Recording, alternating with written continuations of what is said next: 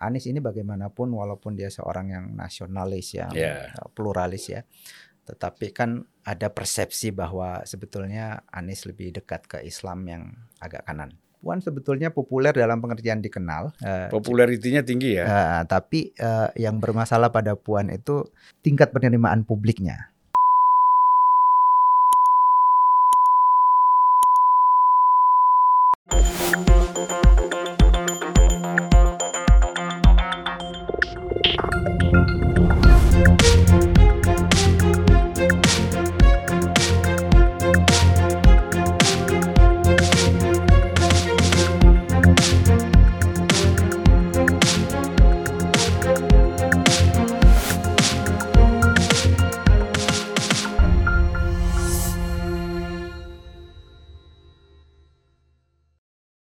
Assalamualaikum warahmatullahi wabarakatuh.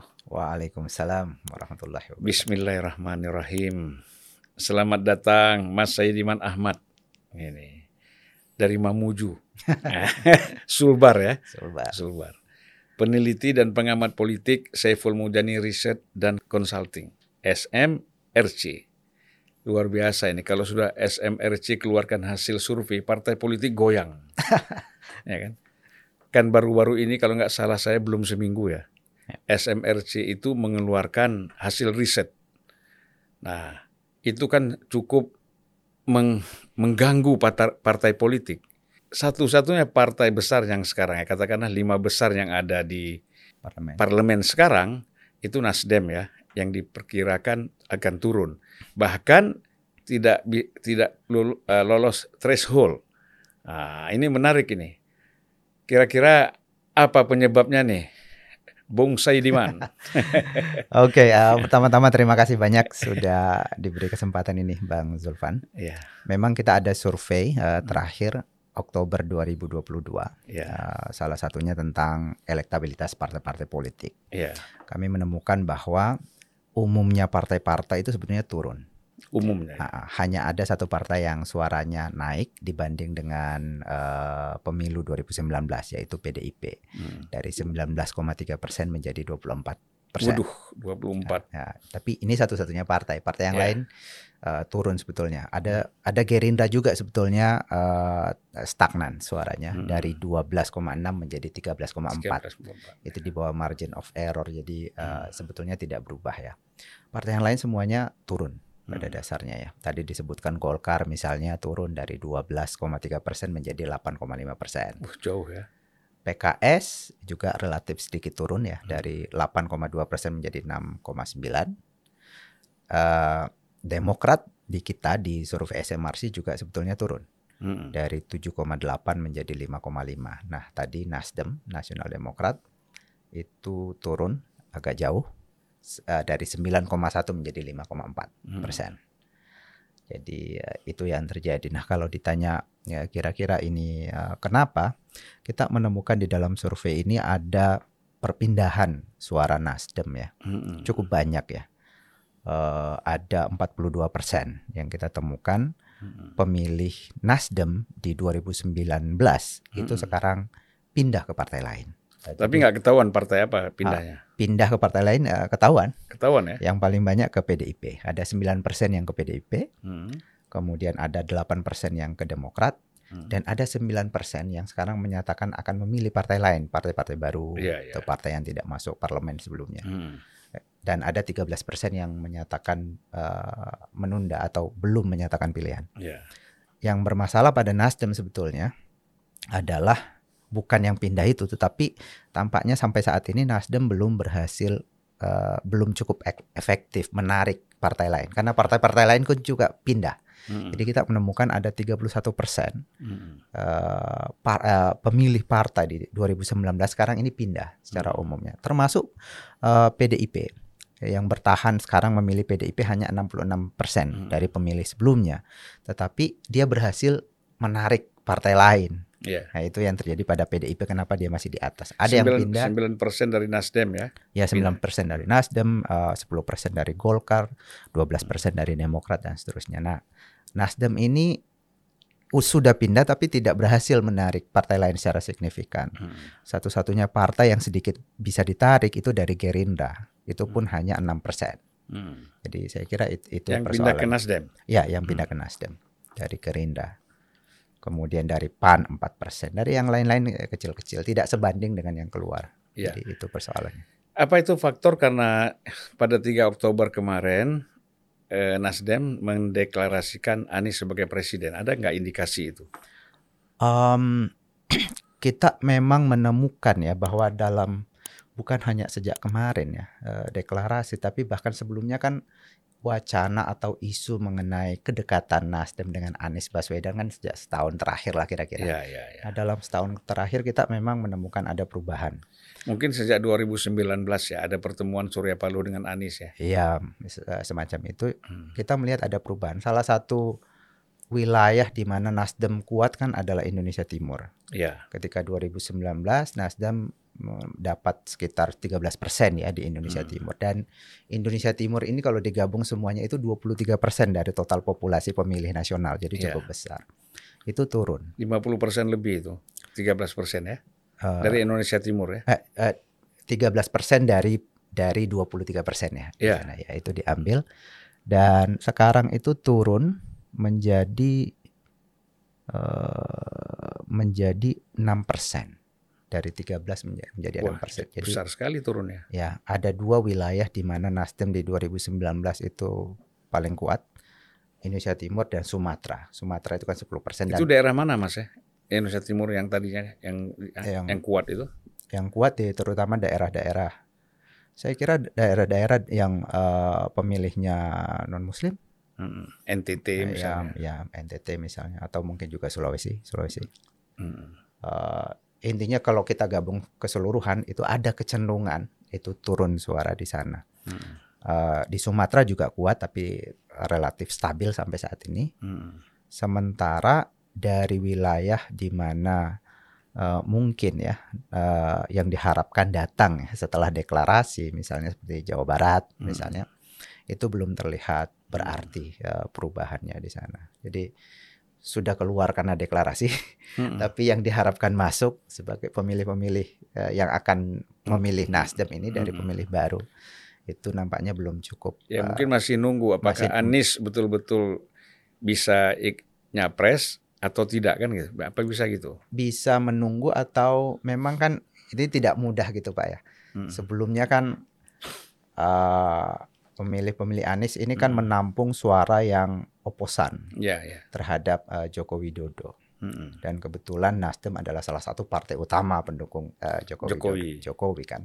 Nah Anies ini sebagai representasi kelompok oposisi tidak mudah gitu tiba-tiba Yang saya bilang itu antitesis. ya yang saya itu Ah. menurut saya setuju dengan itu ya sebetulnya ya Ah, karena dan itu kita temukan di dalam survei Ya. ada kecenderungan di mana masyarakat yang menilai keadaan ekonomi misalnya memburuk, Hmm. jadi lebih buruk dibanding tahun lalu, Hmm. itu kecenderungannya memilih Anies Baswedan. Ya. Sebaliknya yang menyatakan eh, kondisi ekonomi membaik sekarang dibanding tahun lalu itu kecenderungannya ke Pak Ganjar Pranowo. Hmm. Jadi eh, it- Oh. itu ya. Jadi dia merepresentasikan Hmm. kelompok yang tidak puas dengan pemerintahan Jokowi. pemerintah Jokowi. Jadi saya kira itu itu persoalannya kenapa tidak mudah pindah. Selama ini kan oposan. Tiba-tiba mau pindah ke Ya. Nasdem ya kayak eh, butuh. Tapi Diyakinkan. itu gini ya, apa simetris ya kita lihat. Eh, tadi kan yang oposan Hmm. itu kan lebih mendukung Anies gitu ya. Ya. Lalu apa simetris juga akan mereka mendukung misalnya Nasdem gitu. Oh, itu dia. Jadi eh, saya kira butuh butuh proses. Ah, Karena kan bagaimanapun Nasdem ini pendukung utama Pak Jokowi sebelumnya iya. gitu. Jadi eh, pemilih-pemilih kan tidak tidak bisa adalah hanya dalam waktu beberapa hari kemudian mereka mm. eh, berubah gitu saya kira itu. Jadi kalau kita main-main hitung-hitungan, Nasdem ini yang keluar sudah pasti, Ya. yang masuk belum tentu. Ya kira-kira begitu. Sampai sekarang ya, sampai Kira- sekarang. Tapi kita kan nanti Ya. lihat pada ya tentu. pada aspek apa pada periode pada waktu-waktu selanjutnya ketika nanti sudah sah Anies ini sebagai capres, cawapresnya juga ada, kemungkinan bisa juga Hmm. migrasi lagi masuk ke Nasdem ya. Bisa. Bisa ya, Mas? Bisa. ki- kita harus ingat juga bahwa kan di dalam pemilihan legislatif ini kan yang berlaku kan bukan hanya efek ekor jas, itu kan Hmm. salah satu saja. Iya. Ada hal lain juga aspek ketokohan, Hmm. caleg-calegnya gimana, bagaimana Iya, mereka iya, betul. bekerja itu saya kira Hmm. Uh, penting. Dan uh, kalau kita lihat amati dari pemilu ke pemilu, ada kecenderungan di mana suara Nasdem di survei sebelum pemilu itu lebih kecil daripada hasil pemilu. Hmm. Jadi ada mungkin mobilisasi di mendekati hari Iya, iya. hari H itu lebih efektif dilakukan oleh Nasdem, kampanye lebih efektif di Hmm. masa-masa uh, akhir itu. Ya, Saya kira itu jadi variabelnya banyak ya. Ya, ya. Nah, bagaimana setelah deklarasi Anies kita lihat koalisi-koalisi yang lain ya. Hmm. Ada KIB, ada Gerindra PKB, eh, satu lagi misalnya PDIP misalnya. PDIP. Nah, ini Mas melihatnya seperti apa nih? Em, sebetulnya eh, saya lupa siapa yang menyatakannya bahwa sebetulnya deklarasi Anies oleh Hmm. Nasdem ini ini menaikkan level politik kita karena sudah ada salah satu tokoh yang populer dideklarasikan dan hampir pasti eh, maju begitu itu kemudian membuat misalnya PDIP sebagai partai terbesar menjadi lebih lebih lebih sedikit pilihannya ruang pilihannya Hmm. antara memilih misalnya Kalau nggak salah itu Adi Prayitno ya. Eh, saya lupa Eh, Puan Maharani mungkin juga Burhanuddin Burhanuddin ya. ya, ya Burhanuddin. Banyak lah yang Ya, bicara banyak seperti yang itu. bicara Karena kan UIN ini kan satu ilmu satu guru. Ah, jadi kemungkinan misalnya PDIP mengusung calon yang juga populer yang bisa Ya. mengimbangi Anies itu menjadi jauh lebih besar. Kalau Puan cukup populer nggak di mata masyarakat? Puan sebetulnya populer dalam pengertian dikenal, eh, Popularitinya tinggi ya. eh, tapi eh, yang bermasalah pada Puan itu eh, tingkat penerimaan publiknya. Oh. Nah, jadi eh, itu yang eh, bermasalah ya. Misalnya kita temukan di dalam survei, dia sekarang sudah dikenal 70% tinggi ya. tinggi, tapi disuka- Mungkin lebih dikenal daripada Ganjar atau Anies nggak? lebih dikenal ya hampir sama dengan Ganjar. Heeh. Kalau Anies lebih dikenal karena dia Ya. eh, gubernur DKI. Ya. Ada 86% yang kenal Anies. Dan kan. gini juga Anies gampang dikenal karena satu-satunya wajahnya kan agak agak ini ya. Nah, yang kenal 70%, tapi yang suka dari yang kenal cuma 48%. Ya. Jadi ah, setengahnya itu resisten. Hmm. Jadi ini sangat bermasalah sebetulnya. ya. Sementara kalau kita bandingkan dengan Ganjar itu yang kenal 74% tapi yang suka 88%. Anies itu yang kenal 86% yang suka 78%. Hmm. Ya, nggak nggak terlalu jauh ya. Ya memang sebagian besar yang kenal itu suka gitu. Suka ya. Untuk milih kan dia harus suka dulu. Iya ya. Jadi electability-nya eh, si, hampir mendekati popularitas ya. Ya. Ha. Eh, satu hal tadi kan kita lihat PDIP ini cenderung meningkat, ya kan? Hasil survei mengatakan 24% dan Ya. ada ada perpindahan Ya. 9%. Eh, Perpindahan dari Nasdem ya. perpindahan dari Nasdem, tapi dia juga menarik partai-partai yang lain juga ya. Hmm. Eh, kalau PDIP secara umum itu ada 21% pemilihnya yang pindah. Hmm. tetapi dia menarik partai-partai lain cukup banyak ya 10% dari Golkar 12% dari Demokrat dari Gerindra 7% Nasdem eh, 9%, P3 PKB itu masing-masing 6 sampai dan 7% itu juga diambil. Tapi yang keluar ada juga ya, yang keluar ada 20%. 21%. Besar juga ya. Jadi semua partai itu banyak yang keluar tapi Iya, yang membedakan antara satu partai dengan partai yang lain bagaimana mereka menarik iya, iya. partai. Jadi kecenderungan pemilih kita sebetulnya tidak loyal. Itu hanya satu dari 10 partai yang menyatakan dek- eh, dari sat- hanya satu dari 10 pemilih Hmm. yang menyatakan ada partai yang dia merasa dekat dengannya. Hmm. Jadi sangat mudah sebetulnya pindah ya. Dan itu biasanya Golkar sama PDIP ya, yang loyalisnya agak lebih tinggi ya. Betul oh, nggak? Ya sekarang di survei terakhir ya PDIP yang loyal itu 66%, Golkar 60%. Ya, Beda-beda lah. beda-beda. Ya. Tadi kita kembali ke Puan ya. Oke. Tentu kan terus terang saja para pendukung Puan yang ada di PDIP sekarang itu kan mengharapkan Puan ini sekarang berapa persen kalau ki- sebagai capres? Surveinya kira-kira Ya, kita ada beberapa simulasi ya. Uh, dalam simulasi uh, apa namanya? uh, sem- eh, semi terbuka. Kita Hmm. kasih daftar 45 nama ya, Hmm. ter- se- se- banyak sekali yang kita masukkan karena kan Termasuk ada Mahfud MD juga itu. Mahfud MD macam-macam. Dalam daftar eh, 45 nama ini Puan Maharani dipilih 2,1 persen. Oh, berarti udah berapa hampir setahun Ya segitu-segitu itu aja. aja ya. Misalnya dibandingkan dengan Ganjar, itu Ganjar 24 persen. Ya. Prabowo 21 persen, Anies Baswedan 18,7 persen.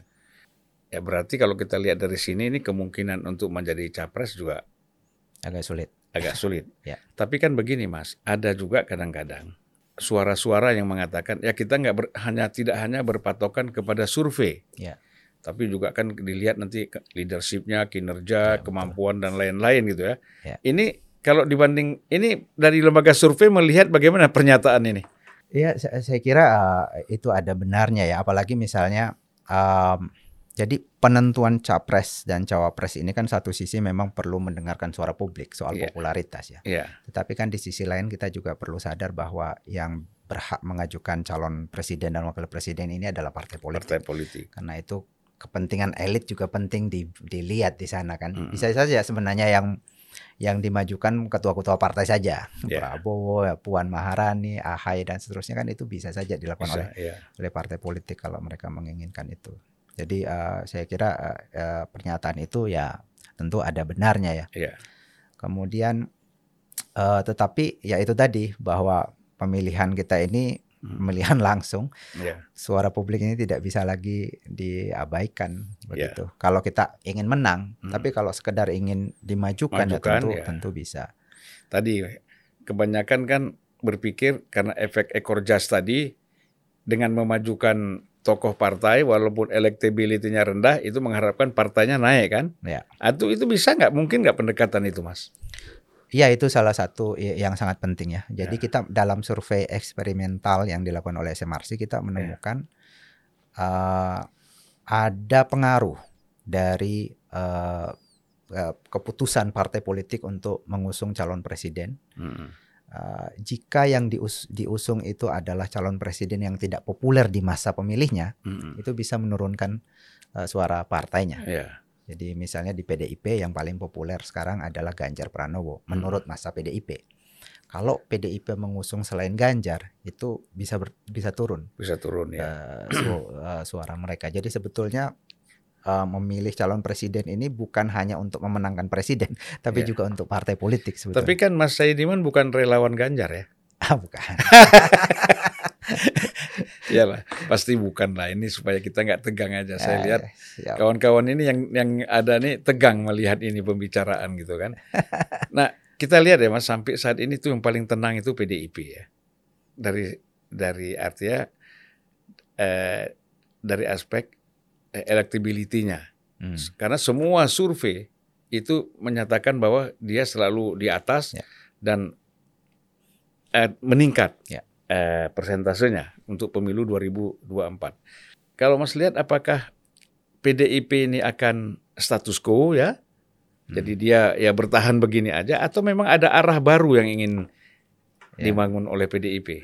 Dari sisi PDIP-nya mungkin saya uh, uh, mereka yang seharusnya uh, membicarakan itu ya, tetapi dari sisi kenapa uh, PDIP bisa sedemikian powerful ya ketika partai-partai semuanya turun gitu, dia masih di atas. Saya kira ini ada faktor Pak Jokowi.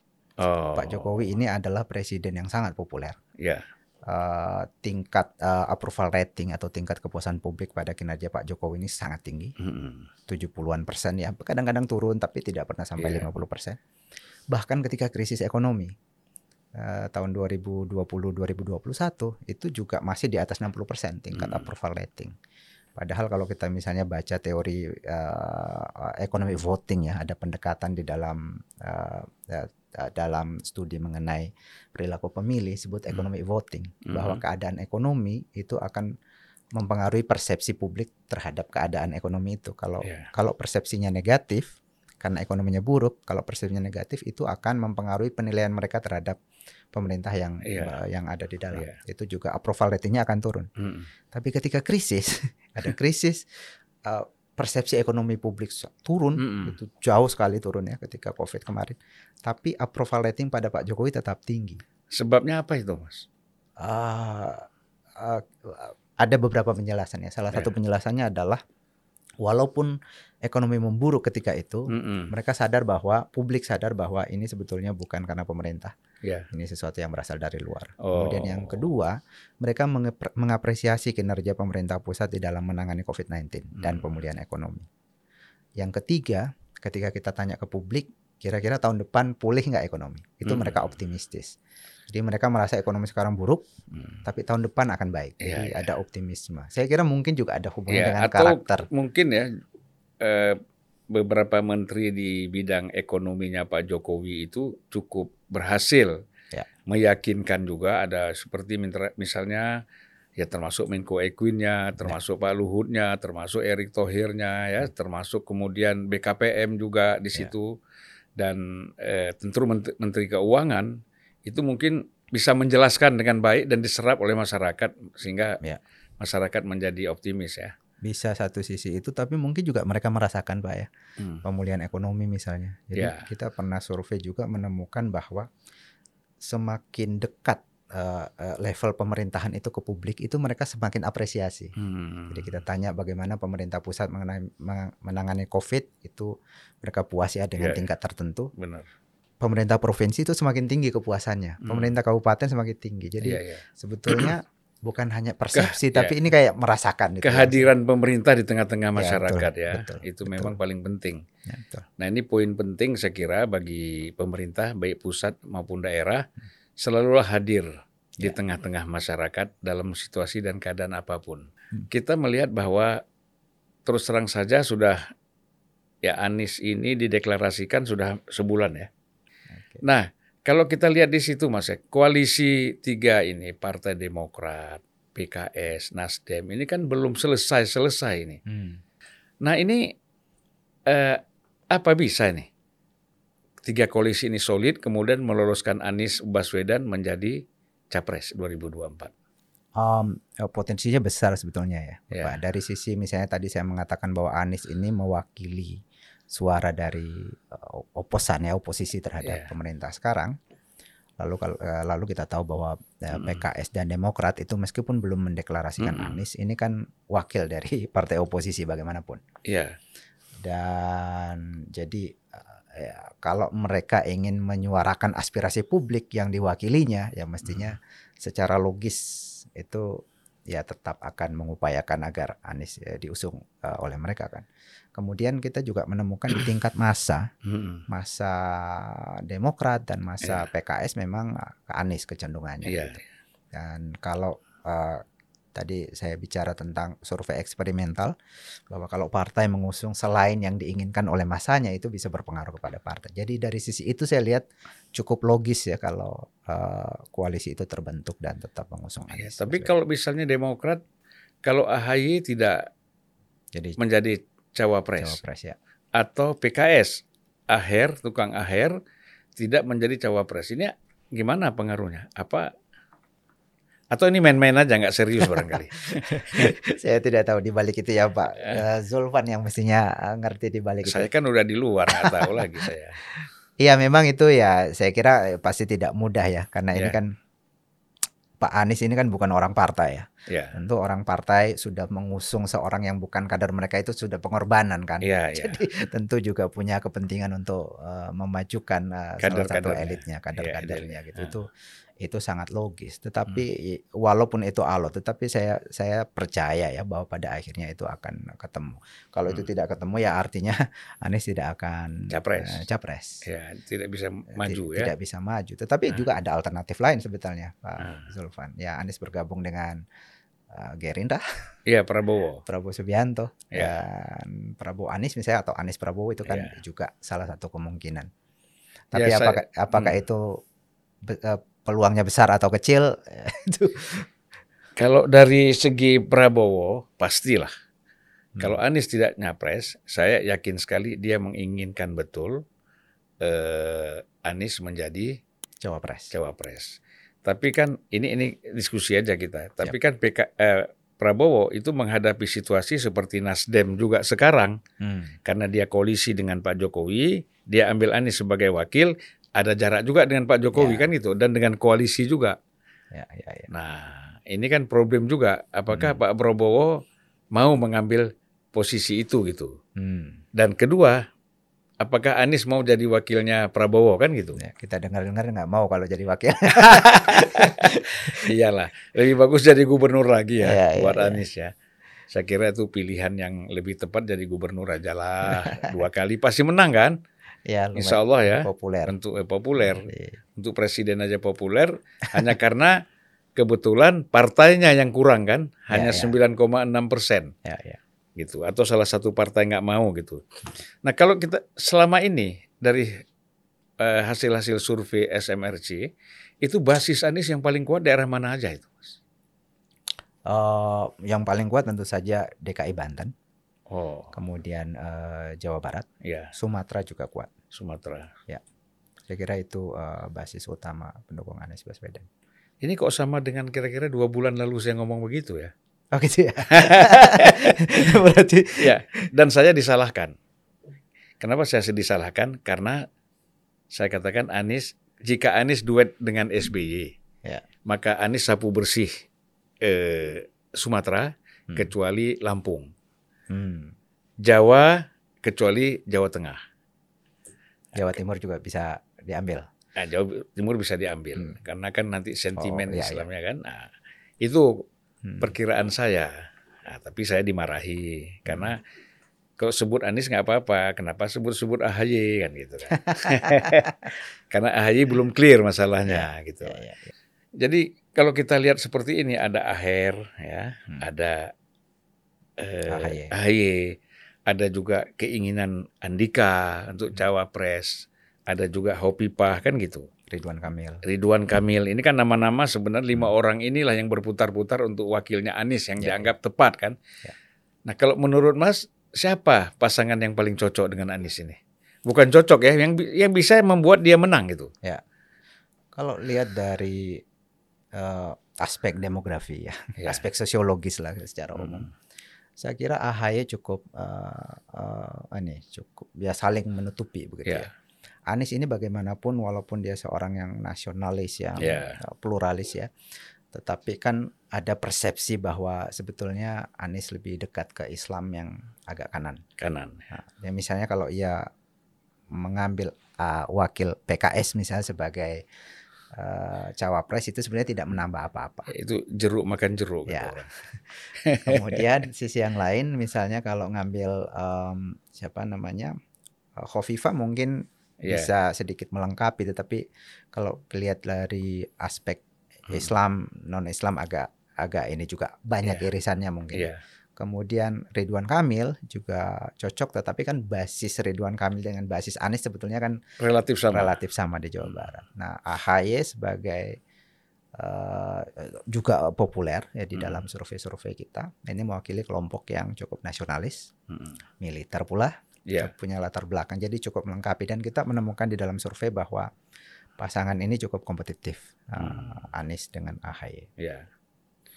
Ya itu kan kalau M- SMRC pendekatannya kan akademik ya. Kalau saya agak spiritual. Ya, Gimana itu? ya. Karena saya ini kan pendiri aliansi tasawuf independen. Oh, Ah, mantap. jadi pendekatannya dengan tasawuf. Artinya ini intuisi gitu Pak ya. ya, ya. Jadi akademik dengan eh, dengan sakral dengan Ya. nilai-nilai yang sakral itu ketemu. Ya. Saya kira insya Allah ini bisa menang kan gitu. Ya kita doakan lah. Kemungkinan ya kita lihat tadi sudah disebutkan sih sebenarnya bahwa Anies ini agak di di apa eh, stigmanya Hmm. dia agak dekat dengan kelompok Islam kanan kan Ya. gitu. Nah, padahal kalau kita lihat juga sebenarnya Islam moderat juga eh, mendukung sih nanti hasil survei ya. Nah, bagaimana pengimba perimbangan itu?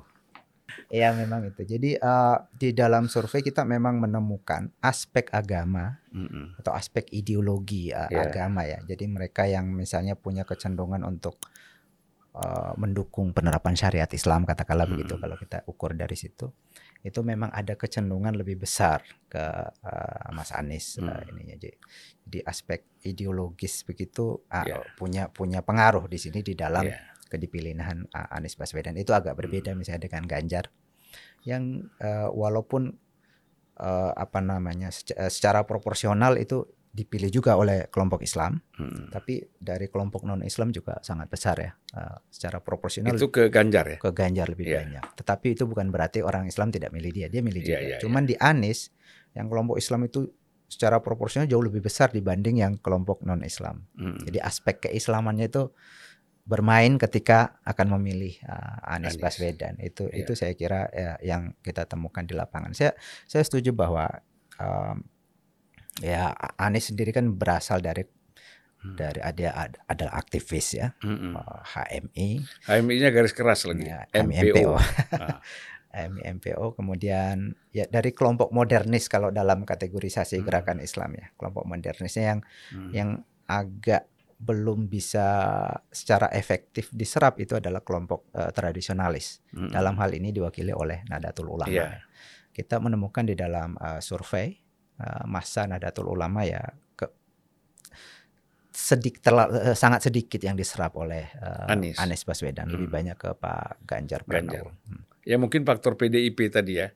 Kan tadi Mas menyatakan hasil survei hmm. Nadatul Ulama ini banyak sekali menjadi pemilih pemilih PDIP. PDIP. Mungkin itu efeknya ke Ganjar ya. Ya bisa. Ya ke, agak dekat ya kelompok nasionalis atau abangan dengan kelompok Islam tradisional, itu agak dekat ya. Jadi ya. ada aspek sinkretisme itu ya. diterima dan seterusnya gitu ya. Aspek historis juga PNI dulu PNI. dengan NU partai ya, ya hasil ini pemilu 55 cocok ya. Maka dengan Masumi jadi, NU tidak ketemu kan gitu. Ya, jadi dekat ya. Jadi nah. bahkan kehadiran NU kan sebetulnya melawan kelompok hmm Wahabisme gitu yang yang ya, dekat yeah, yeah. dengan tradisi modern modernis uh, Islam modernis Indonesia. Yeah. Kalau Muhammadiyah gimana, Mas? Uh, pilihannya? Ya. Sempat di ada nggak muncul itu di survei? Ada ya, tapi saya uh, harus lihat lagi surveinya. Tapi ada kecenderungan kelompok-kelompok Islam kanan dan kelompok Islam modernis memang uh, kebanyakannya ke Anies, Anies Baswedan. Ya. ya. Sementara yang tradisionalis dan abangan itu ke Ganjar Pranowo. Kita sebut Islam Islam kota lah ya. Islam kota. eh, bukan sufisme kota pak ya. Iya. nah ini kan terus terang kita melihat bahwa eh, peran Pak Jokowi hmm. untuk pencapresan ini kayaknya masih eh, dominan ini, hmm. ya. Terutama proses penentuan siapa capres, siapa cawapres ini. Itu kan yang berkembang ya. ya. Kita juga tidak bisa mengatakan bahwa Pak Jokowi terlibat benar terlibat atau iya, tidak. Ya, ya. Tapi kan persepsi yang hmm. ada itu seperti itu. Nah ini bagaimana kita lihat ini? Saya kira ya, dari sisi personal Pak Jokowi tentu menginginkan uh, tokoh tertentu untuk menjadi presiden ya untuk melanjutkan pembangunan program-program ya. yang dia lakukan yang sangat masif itu kan. -hmm. Jadi itu butuh uh, uh, memilih pemimpin yang kira-kira uh, uh, seide atau ya. jangan antitesis lah bisa melanjutkan itu ya itu sangat logis ya itu sangat logis ya tadi saya di awal saya katakan bahwa hmm. ada kecenderungan tertentu ya di mana masyarakat yang pro terhadap Jokowi itu memilih calon tertentu hmm. yang anti memilih uh, Anies Baswedan yeah. jadi dari sisi itu tuh udah terpolarisasi di masyarakat sebetulnya yeah. dari dari hmm. dari aspek itu jadi kalau dikatakan bahwa Pak Jokowi berkepentingan untuk mendukung calon tertentu saya kira itu itu logis. Ya, saya kalau dari sisi tasawuf Mas ya. Ya. Melihatnya sebenarnya antara Pak Jokowi dengan Anies ini ini bukan dari dari bicara dari segi politik ya. yang apa yang kita lihat sehari-hari ya. Tetapi dari pendekatan-pendekatan batin ini hmm. sebenarnya kan Pak Pak Jokowi dengan Anies ini nggak ada masalah sebenarnya kan semua bisa diselesaikan kan? Ya, bisa, bisa duduk dibicarakan duduk bersama ya, ya. kan? Nah, ini yang menurut saya belum terjadi ini hmm. ya. Jadi sebenarnya ketua-ketua umum partai yang ingin mencalonkan Anies sebagai presiden coba jangan ketua umum partainya saja yang ketemu dengan Pak Jokowi ajaklah Mas Anies ini Anies juga sendiri. Ya. duduk ya. ya kan begini. Orang kan biasa orang Indonesia ini udah cair kalau udah ketemu ya apalagi ngopi makan pisang goreng ya kan. Ya, ya. Nah, pisang goreng kadang-kadang dicolok dalam kopi juga ya kan. Itu kan menjadi cair ya. Jadi sekali-sekali cobalah Pak Jokowi main catur sama Pak Anies ya kan, tetapi didampingi oleh ketua umum ketua umum partai politik Hmm. untuk mencairkan suasana aja Ya, ya. sehingga tidak ada persoalan yang perlu dibenturkan Ya, betul. gitu. Ya tidak perlu ada tesis antitesisnya gitu. Nah, tetapi kalau ini tidak diupayakan kan itu Mas kekhawatiran yang Mas bilang tadi kan terjadi gitu ya. Ya. Penggumpalan polarisasi itu ini bahaya ya. Ya betul, betul sekali itu Mm-mm. mestinya memang di tingkat elit eh, semuanya mestinya cair ya, ada Ya. ada komunikasi di antara mereka, walaupun berkompetisi, tetapi ini kompetisi yang mestinya disikapi sebagai satu ritual yang biasa saja, ritual eh, lima tahunan yang Ya. eh, memang harus terjadi. Ya. Tapi saya kira di masyarakat kita, saya melihat mulai mulai muncul polarisasi yang kuat Ya, gitu ya, ya, di ya. mana antara satu kelompok pendukung capres tertentu dengan Mm-mm. capres yang lain itu semacam ingin saling meniadakan begitu ya. Mm. Saya kira kalau itu dilakukan itu bisa mungkin bisa mengurangi. Iya, sehingga tidak muncullah yang namanya nasdrun ya, nasdrun, Ah. kampret, Iya. macam-macam. macam. Jadi isunya menjadi Ya. berpindah kan gitu. Nah selain Anies, Ganjar, Prabowo kan gitu. Hmm. Ini tiga survei yang tertinggi ini kan. Ya. Eh, pasti kan selain ya ter- termasuk di dalamnya ada Ridwan Kamil ya. Hmm. Nah pusaran mengenai capres ini dari lembaga survei ini melihat bagaimana peluang yang lain selain mereka berempat ini. Ridwan Kamil berapa persen mas ya? 10 ya? Hmm, tadi Ridwan Kamil dari daftar 45 nama itu masih sangat rendah. Jadi dari waktu ke waktu ini pemilih semakin mengerucut Hmm. ketiga nama itu. Iya. Jadi dulu eh, Ridwan Kamil awalnya cukup tinggi, eh, agak dekat ya Hmm. dengan eh, tiga nama itu, tapi semakin ke sini Iya, meng- mengalami jaraknya semakin Iya. melebar gitu ya. Jadi ya memang Ridwan Kamil salah satu yang cukup potensial. Ada Agus Harimurti juga cukup potensial untuk ini, tapi kita lihat perkembangannya itu tidak tidak berkembang. Mungkin Hmm.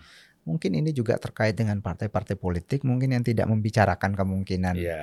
mereka untuk maju dan media juga membicarakan tiga nama itu Iya. saja. Jadi semakin hari semakin mengental ke sana Hmm. ketiga itu. Atau mungkin juga mereka diposisikan sebagai cawapres. Bisa juga demikian. Kalau cawapres tinggi mereka, Mas.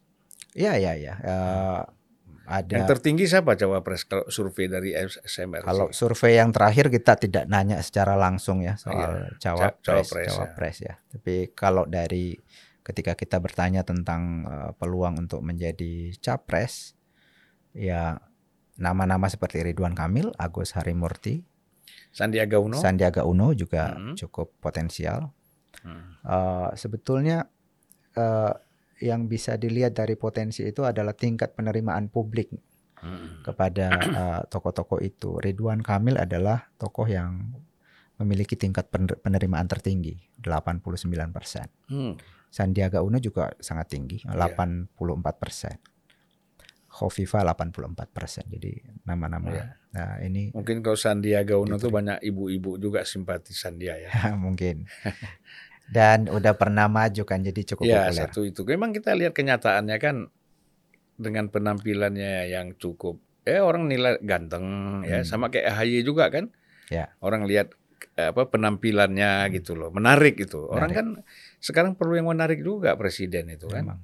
Calon-calon yang populer ini menarik semua Pak, secara secara fisik ya. Iya iya betul. Anies Baswedan, Ganjar, Pra- Prabowo, juga. AHY itu kan orang-orang yang Ya. Aspek fisik, penampilan fisik ini ternyata Ya. tidak bisa diabaikan. dan itu sesuai dengan hasil survei surveinya Pak Hari Ali ya. Ah, Katanya bagaimana? orang Jawa itu senang presiden itu pemimpin ya bukan presiden. Pemimpin itu yang ganteng-ganteng. Hmm, Nah, yang dominan begitu Pak ya. dominan. Nah, jadi ya saya kira wajar saja ya. Nah, kita melihat kok ini padahal tadi ada Puan, ada Hovifah ya Hmm. di survei ya. Ada Andika Perkasa juga lumayan. Enggak yang perempuan, yang Yang perempuan. perempuan, iya betul. Ya, karena dua itu. Tapi kenapa nggak bi- Artinya kan kaum perempuan juga pemilih kita ini banyak ya. Hmm. Tapi kenapa kecenderungan untuk memilih Puan dan dan Hovifah ini rendah Ya, atau rendah. ya mungkin ada faktor rasionalitas pemilih kita juga, yang Hmm. mereka tidak terlalu memilih berdasarkan identitas pada dasarnya ya. Ya, ya. A- Ada yang lebih penting dari sekedar identitas gender misalnya, Hmm. identitas agama semacam itu. Yaitu ya pada kinerja. Ada kecenderungan pemilih kita ini sekarang memilih eh, tokoh-tokoh yang punya rekam jejak, Hmm. pernah membuktikan sesuatu. Misalnya Ya. dia jadi gubernur, Hmm. ya jadi pejabat publik dan seterusnya gitu. Eh, Pak Ganjar Pranowo sangat populer di Jawa Tengah. Ya. Pak Anies Baswedan juga di ini. Jadi di, dia pernah membuktikan eh, sesuatu sebagai pejabat publik. Ada kecenderungannya begitu. Aspek rasionalitas ini penting Hmm. di dalam membaca perilaku pemilih kita. Tadi saya menyatakan bahwa mereka yang puas terhadap kinerja Pak Jokowi itu punya kecenderungan tertentu yang tidak Ya. puas punya kecenderungan itu membuktikan bahwa ada nalar publik yang Ya, bekerja ya. gitu. Saya kira itu salah satu Ya, jadi Penjelasan. lebih rasional ya. Ya. Lebih rasional. Nah, eh, peluang Ganjar nih Ya. di PDIP untuk maju itu menurut SMRC besar nggak? kita eh, perlu melihat bahwa PDIP ini adalah partai terbesar Hmm. dan sekarang pun kemungkinan besar akan menjadi pemenang pemilu kembali ya kalau kita Iya. lihat eh, survei yang terakhir. Karena itu sebagai partai besar dan kemungkinan akan menjadi pemenang pemilu ada kepentingan buat Hmm. PDIP untuk menjadikan kembali kadernya sebagai Hmm. presiden. Iya. Jadi klub gitu sebagai pemenang pemilu kadernya menjadi uh, Hmm. presiden dan kalau di survei ya yang potensial menjadi presiden ya uh, Ganjar, Ganjar. Pranowo dibanding dengan kader PDIP yang lain. Iya. Sebetulnya PDIP punya beberapa kader yang juga Iya. cukup populer ya, ada Hmm. Puan Maharani, ada Tri Risma hari ini, Iya. ada Basuki Cahayapurnama misalnya Hmm. dan seterusnya. Tetapi yang lebih populer saat ini Ganjar Pranowo. Kalau dilihat dari itu ya sepertinya PDIP tidak punya banyak pilihan. Kalau ingin Hmm. menang sebagai apa namanya partai, Hmm. tapi juga ingin tetap berada di eksekutif, eh, mereka butuh mengusung eh, Ganjar Pranowo. Ada beberapa kemungkinan sebetulnya bisa saja misalnya mengajukan Puan, tapi kalau mengajukan Puan dia harus berkoalisi dengan tokoh yang populer, Hmm. Yang elektabilitasnya tinggi. ya? tinggi. Eh. Salah satu kemungkinannya Prabowo Subianto misalnya. Iya. Pak Gerindra sudah ada di dalam eh, pemerintahan. Tetapi kan persoalannya siapa yang akan menjadi nomor satu dan siapa Iya, yang nomor iya, dua. Kalau eh, Prabowo menjadi nomor satu dan Puan nomor dua, ini dari sisi partai agak Iya, susah menjelaskannya Yang kepada tadi yang eh, ko- Ka- kotel efeknya itu ya. susah menjelaskan ke kader PDIP-nya. Ini Iya, sebagai kenapa? partai terbesar kok dia nomor dua. Ah, Iya benar benar. Nah, tapi kalau dibalik Puan yang nomor satu, eh, Prabowo yang nomor dua ini juga susah menjelaskan. Susah, karena hasil survei menunjukkan dia tinggi. Iya lebih tinggi dan eh, kita eh, ya tidak membayangkan, tidak bisa membayangkan Prabowo yang dua kali Jadi secara rasional nggak mungkin. ag- susah. Susah ya. ya susah. Kemungkinan ada tapi kecil lah. Ya kemungkinan. Ya, ini kecil. perlu pendekatan sufi lagi Ya. untuk menerima itu ya. Ya ya. Eh, Mas gini, kita ini kan banyak dikritik. Ya, apa saya Ya. lembaga-lembaga survei, kemudian Hmm. partai-partai politik itu banyak dikritik oleh pengamat-pengamat lain ini. Ya. Termasuk ya para pendek yang dengan pendekatan psikologi, Hmm. filsafat kan gitu. Dia bilang ini kenapa sih yang kita survei, yang kita munculkan itu figur, tapi bukan ide dan gagasannya. Apa sih Indonesia ke depan tuh mau diapakan? Ya. Nah sehingga kita tidak tahu ini Anies ini mau bikin apa ini Indonesia? Ya betul. Ganjar mau bikin Indonesia apa ke depan? Ya kan? Prabowo, Puan atau siapa gitu. Nah ini kita nggak tahu sampai sekarang nih mau bikin apa. Masa nanti tiba-tiba ah saya mau bikin kereta api lagi gitu kan? Ya ya ya. Nah, ini ini yang maksud saya apakah ini juga masuk di dalam eh, list survei Hmm. kualitatif seperti ini gitu loh. Ya, di dalam pertanyaan survei kita memang kita eh, selalu tanyakan ya. Ya. Ketika publik ini akan memilih apa yang mereka pertimbangkan Mm-mm. di dalam pemilihan itu, biasanya muncul tiga, Hmm. tiga hal. Yang pertama itu adalah rekam jejak. Kemudian yang kedua integritas. Mm-mm. Yang ketiga in- eh, yang ketiga adalah aspek kedekatan dengan publik. Ya. Jadi sebetulnya dari sisi publik walaupun di dalam hasil survei kita publish misalnya toko ini yang paling populer, tapi di Hmm. balik itu sebetulnya uh, publik memilih mereka itu berdasarkan tiga hal ini biasanya. Hmm. Rekam jejak, integritas dan uh, kedekatan dengan publik. Iya. Merasa dekat dengan publik. Dulu Joko Widodo jadi presiden salah Hmm. satu yang paling kuat ini dia dianggap dekat dengan publik. Belusukan ke mana-mana. Belusukan terus dianggap Jokowi adalah kita. Dia Iya. bukan orang lain lah Iya, kira-kira. iya. Itu kita temukan. Dan yang sekarang juga kita temukan ya. Mm-mm. Misalnya ya kita tanya kepada publik sebetulnya pandangan ideologis publik ini apa? Apakah nasionalis atau lebih islamis? Mm-mm. Apakah lebih kiri atau Hmm. lebih liberal dari sisi ekonomi dan seterusnya? Kita menemukan nah profil Ganjar kenapa dia uh, lebih Tinggi. dominan itu karena dia mewakili kecenderungan umum masyarakat. Mm. Kecenderungan umum masyarakat kita dari sisi ideologi politik apakah lebih islamis atau kebangsaan itu kebangsaan Mm-mm. lebih cenderung ke kebangsaan. Nah, Iya. Ganjar di situ posisinya. Iya.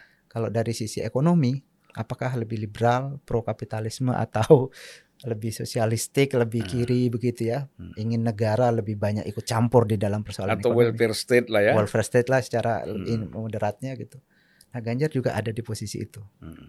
PDIP kan mewakili gagasan semacam itu. Iya, iya. Jadi eh, itu kita juga temukan ya Hmm. kecenderungan di masyarakat gitu. Itu Hmm. yang menjelaskan saya kira kenapa itu juga salah satu penjelasan kenapa misalnya partai seperti PDIP itu lebih populer. Mm-mm. Karena dia benar-benar mewakili kecenderungan umum itu. Mm-mm. Jadi kecenderungan ideologis eh, Masyarakat, secara masyarakat umum kita ya. secara umum. Mm. Masyarakat kita tidak mau ekstrim ya. Mm-mm. Kalau terlalu ekstrim itu juga bisa eh, tidak akan diterima gitu. Jadi Iya. agak agak tengah gitu tetapi ada warna nasionalis yang lebih kental dibanding yang Hmm. islamis misalnya kayak gitu. Ya sebenarnya kalau dilihat masyarakat kita ini bukan masyarakat yang revolusioner, tapi moderat. Ya lebih Gitu, moderat. Ya, betul. lebih moderat ya. Kembali lagi kita bawa eh, kekhawatiran di tengah-tengah masyarakat ini, persoalan politik identitas ini masih dominan ya.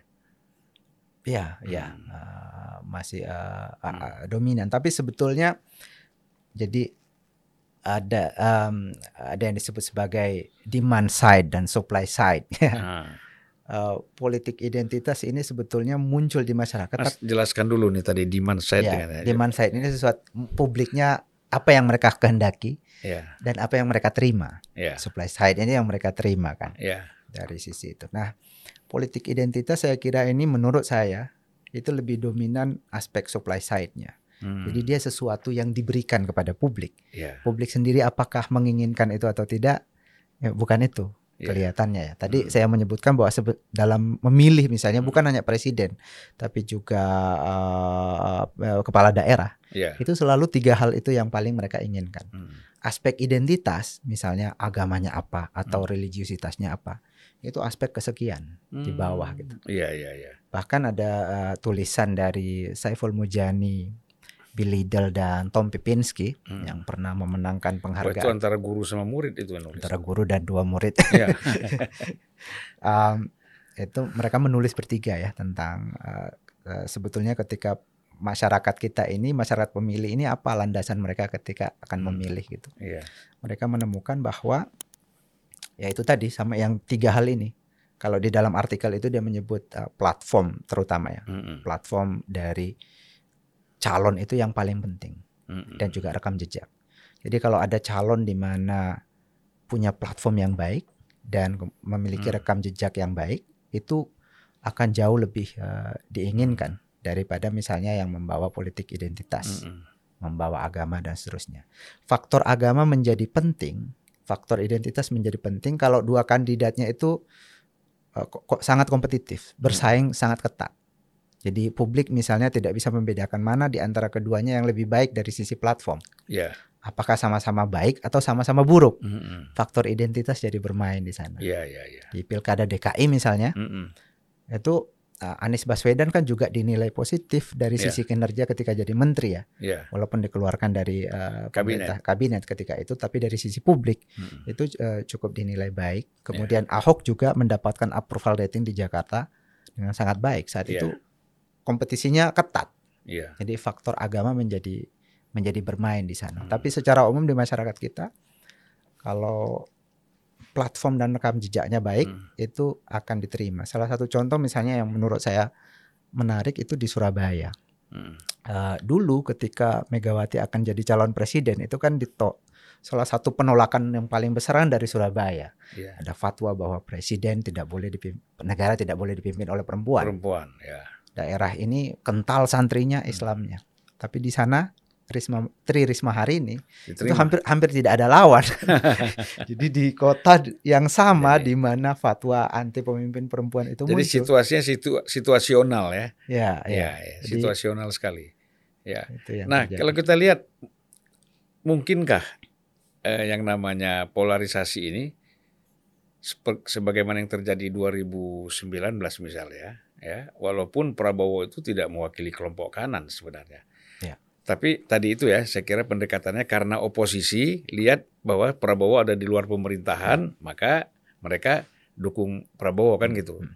Nggak mempersoalkan Prabowo itu tingkat pengetahuan pengetahuan agama, Keluar- ibadahnya di mana, keluarganya gimana? ya gitu. jumatannya di mana tuh nggak ditanya gitu. Yang penting Prabowo mewakili mereka, Ya, ya. ya kan? Nah, mungkin itu termasuk ada platform yang sama mungkin yang mereka harapkan dari Hmm. Prabowo ya. Ya, ya. Ini kira-kira Mas hal-hal seperti ini terulang lagi nggak di dalam 2024 nanti ini? Eh, bisa saja eh, Hmm. terulang, Iya. tetapi em, ada kecenderungan di Iya. mana dari pemilu ke pemilu tingkat rasionalitas publik ini semakin berkembang. Semakin berkembang ya. Menurut saya tentu akan masih dipakai, tapi Hmm. apakah itu efektif atau tidak? Menurut saya tidak akan efektif. Sebagaimana sebelumnya juga kita ada Iya. survei misalnya eh, kampanye-kampanye ketika itu yang menyerang Jokowi dia orang PKC, orang komunis, bapaknya orang PKI Iya, dan iya, seterusnya. iya, iya. Itu sampai ke masyarakat berita itu, tetapi publik tidak percaya. Nggak percaya. Ya. Di, di masa itu ya, apalagi misalnya sekarang ya, informasi semakin baik, Hmm. penetrasi internet misalnya ke masyarakat itu semakin Hmm. semakin tinggi, menurut saya justru tetap akan ada, tetapi apakah itu berpengaruh? Menurut saya pengaruhnya akan semakin kecil. Kalaupun ada, bagaimana kita mencegahnya itu? Salah satu yang eh, cara untuk mencegahnya adalah Hmm. ruang eh, publik untuk mendapatkan akses informasi itu harus diperluas. Hmm. Ya, jangan pernah berpikir bahwa karena ada persoalan itu lalu kemudian kita ingin membatasi ruang publik untuk Hmm. mengakses Ya. informasi. Karena ada juga kan suara-suara semacam itu. Hmm. biar tidak ada polarisasi kemudian Hmm. kita larang publik mengakses Iya, eh, iya. eh, si- eh, apa namanya situs tertentu atau Hmm.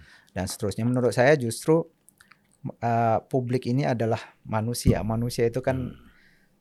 bisa memperbaiki dirinya jadi Iya. semakin dia dapat mendapat informasi yang lebih banyak pada akhirnya akan bisa memilih jadi ruang kebebasan itu justru harus Iya. diperluas ruang untuk memilih diberi. Ya. Eh, ruang berdebat ruang sebesar-besar, mendapatkan ya. informasi ya, saya kira Hmm. Itu paling penting ya, Ya. untuk supaya kita mendapatkan pemilih yang rasional yang rasional ya. Baik Mas, apa harapannya? Ini tentu harapan SMRC ya untuk pemilu 2024 nanti untuk Indonesia ke depan. Yang pertama tentu saja harapannya ya uh, sudah ada kemajuan ya dari sisi publik semakin rasional itu dipertahankan dan menjadi semakin baik. Ya, Kampanye-kampanye yang pol- menggunakan politik identitas itu semakin berkurang. ya, Pertama itu merusak, yang kedua itu tidak akan terlalu laku ya di dalam Iya, iya. uh, pemilih kita. Sekarang ini ada 60% pemilih itu dari kalangan milenial dan generasi Z, ya. Netizen ya. netizen generasi Z secara Z, umum. Ya Ya. mereka ini yang punya akses informasi yang lebih baik, Iya. lebih bebas, lebih terbuka. Itu po- postur pemilih kita lebih banyak didominasi oleh mereka Hmm. karena itu kampanye-kampanye yang sifatnya primordialistik, Iya. em, sektarian tidak laku buat teman-teman ini. Iya. Mereka lebih terbuka. Mereka Hmm. bukan hanya bicara dengan sesama warga Indonesia tapi juga seluruh dunia. Sangat kosmopolit. gitu. Iya. Jadi itu wajah mereka. Dan Iya. mereka berpikirnya kan pragmatis gitu ya Ya, tentang pekerjaan, tentang Hmm. bagaimana mem- membangun iklim investasi yang baik dan Iya, seterusnya gitu. Sangat uh, bisa pragmatis. bekerja dengan Bisa nyaman ya. bekerja. Tidak peduli kamu warna kulitmu apa, agamamu apa, sukumu apa gitu buat mereka itu. Ya, itu kan Tidak kita relevan. harus berkembang ke sana seperti Ya, di betul. negara-negara yang sudah maju ya. Betul. Di betul. Amerika orang ta- nggak pernah tanya tuh Obama kulit putih apa Ya, hitam, betul. yang penting dia bisa membangun Amerika kan Iya, gitu. Sekarang perdana menteri Inggris orang India gitu. India, Keturunan iya. India.